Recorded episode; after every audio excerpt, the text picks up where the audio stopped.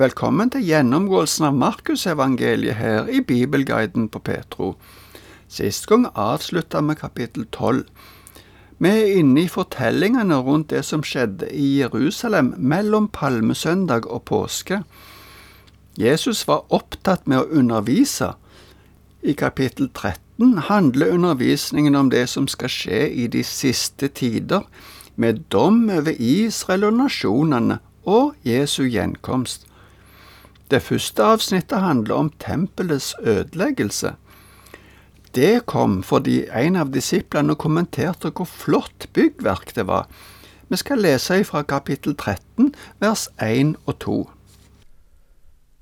Da Jesus var på vei ut fra tempelet, sa en av disiplene til ham, Se, mester, for noen steiner og for noen byggverk. Han svarte, Ja, Ser du disse storslåtte bygningene? Her skal det ikke bli stein tilbake på stein, alt skal rives ned. Denne undervisningen ser ut til å være mer privat, vil si for den nærmeste kretsen av disiplene, kanskje bare de tolv. Disiplene var imponert over de kolossale steinene i tempelmuren og den flotte arkitekturen.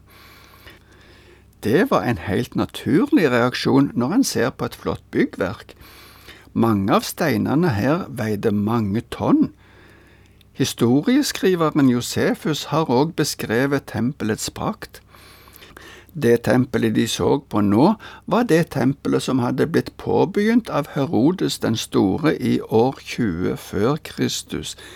Det ble fullført av hans etterkommere men byggingen varte helt til år 66. Det var noen vakre marmorsøyler med ornamenter i gull som reiste seg 30 meter opp i været. Det var gangveier i søyleganger rundt omkring, det var også flere gårdsplasser. Tempelområdet dekka over 8000 kvadratmeter i det mest opphøyde området i Jerusalem. Den bemerkningen Jesus kom med om at det ikke skal bli stein tilbake på stein, må ha sjokkert tilhørerne. Det var jo et fantastisk byggverk. I fortsettelsen ser vi at disiplene vil høre mer om dette. De forsto at Jesus snakket om en kommende dom. Vi skal lese ifra vers 3 til 13. Da han satt på Oljeberget rett overfor tempelet, og Peter, Jakob, Johannes og Andreas var alene med ham, spurte de ham, Si oss, når skal dette skje, og hva er tegnet på at alt dette skal fullbyrdes? Jesus begynte da med å si, Pass på at ikke noen fører dere vill. Mange skal komme i mitt navn og si, Det er jeg, og de skal villede mange. Når dere hører om kriger, og det går rykter om krig, så la dere ikke skremme. Dette må skje, men ennå er ikke enden kommet.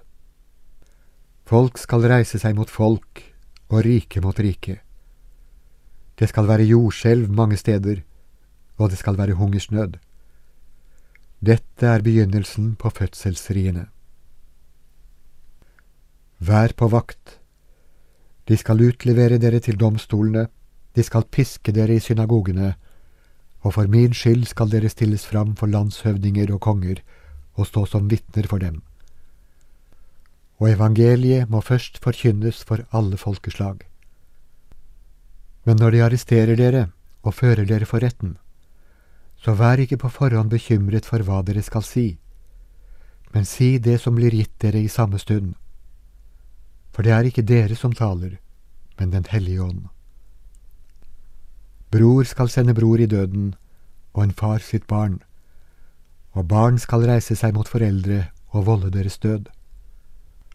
Og dere skal hates av alle for mitt navns skyld.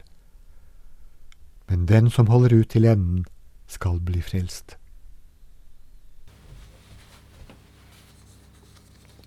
Det er bare Markus som tar med navnene på de disiplene som spurte. Jesus hadde flere ganger tatt seg spesielt av Peter, Jakob og Johannes. Denne gangen fikk òg Andreas være med. Det blir ikke sagt at de andre ikke var der, men det var i alle fall disse som virka mest interessert.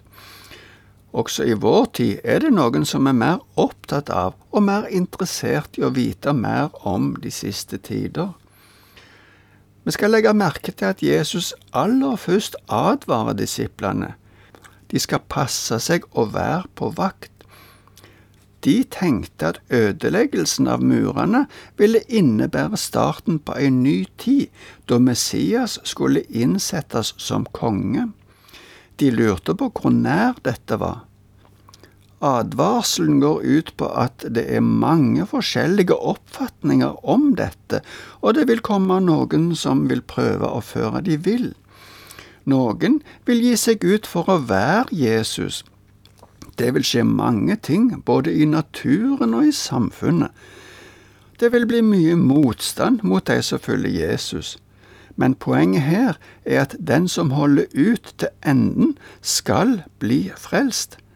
Vi skal holde fast på det som vi har lært av Jesus og det som står i Bibelen, uten å bli ført på avveier av andre meninger. La oss holde oss til Jesus. Jesus fortsetter skildringen av motstanden med å beskrive en stor trengsel, og vi skal lese videre, kanskje uten å si så mye mer om denne teksten. Vi leser nå ifra vers 14 til 23. Når dere ser det motbydelige som ødelegger, stå der det ikke skulle stå. Forstå det den som leser. Da må de som er i Judea, flykte opp i fjellene. Den som er på taket, må ikke gå ned og inn i huset for å ta med seg noe, og den som er ute på markene, må ikke vende hjem for å hente kappen sin. Ved dem som venter barn, og dem som gir bryst i de dager, og be om at det ikke må skje om vinteren, for i de dager skal det komme en trengselstid som det aldri før har vært, fra Gud i begynnelsen skapte verden og til nå, og som det aldri mer skal bli. Om ikke Herren forkortet de dagene, vil ikke noe menneske bli frelst. Men for deres skyld som han har utvalgt, har han forkortet de dagene. Om noen da sier til dere, Se, her er Messias, eller Se, der er han, så tro det ikke. For falske Messiaser og falske profeter skal stå fram og gjøre tegn og under for om mulig å føre de utvalgte vill. Vær på vakt. Jeg har sagt dere alt på forhånd. Vi ser at fremdeles blir de advart mot å bli ført vill. Vi får verken her eller andre steder en tydelig beskrivelse av rekkefølgen på alt det som skal skje, men det vil bli ei tid som blir vanskelig for mange. Det motbydelige som ødelegger, eller som Norsk Bibel har oversatt med ødeleggelsens styggedom, vil komme til å stå der det ikke skal stå. Det kan henvise til mange episoder og forhold. Profeten Daniel var inne på det samme.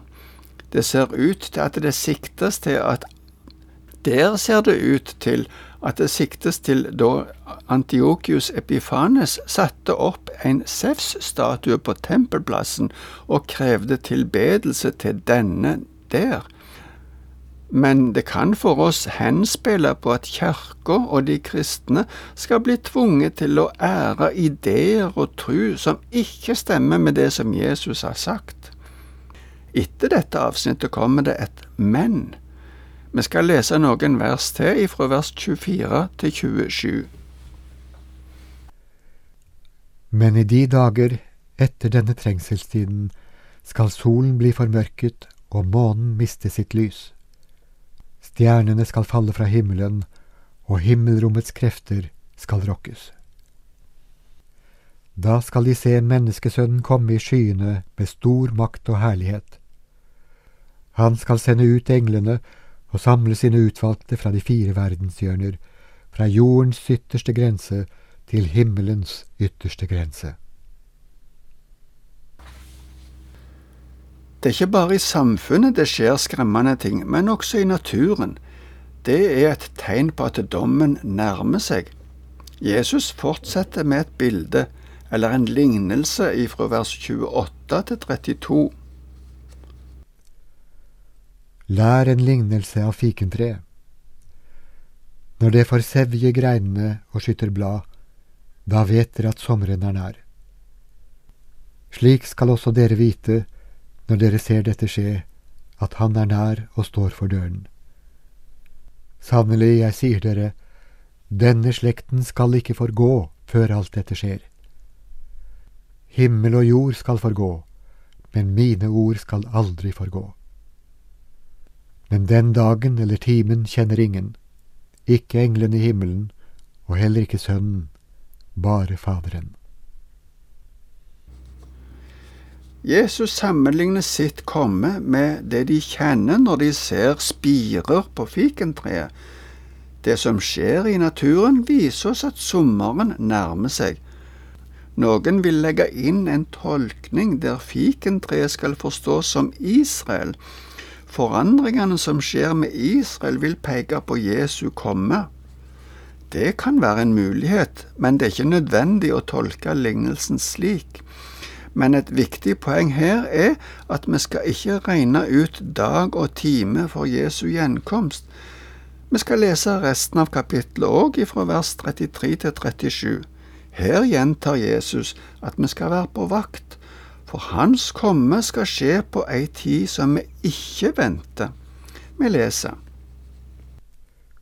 Vær på vakt, hold dere våkne, for dere vet ikke når tiden er inne. Det er som en mann som skulle utenlands. Da han forlot huset, overlot han ansvaret til tjenerne og ga oppgaver til hver og en. Og til dørvokteren ga han påbud om å våke. Så våk da, for dere vet ikke når husherren kommer, enten det blir om kvelden, midt på natten, ved hanegal eller om morgenen. Når han plutselig er der, må han ikke finne dere sovende. Det jeg sier til dere, sier jeg til alle. Våk! Takk for i dag, og Herren være med deg. Neste gang skal vi se mer på begivenhetene i påsken.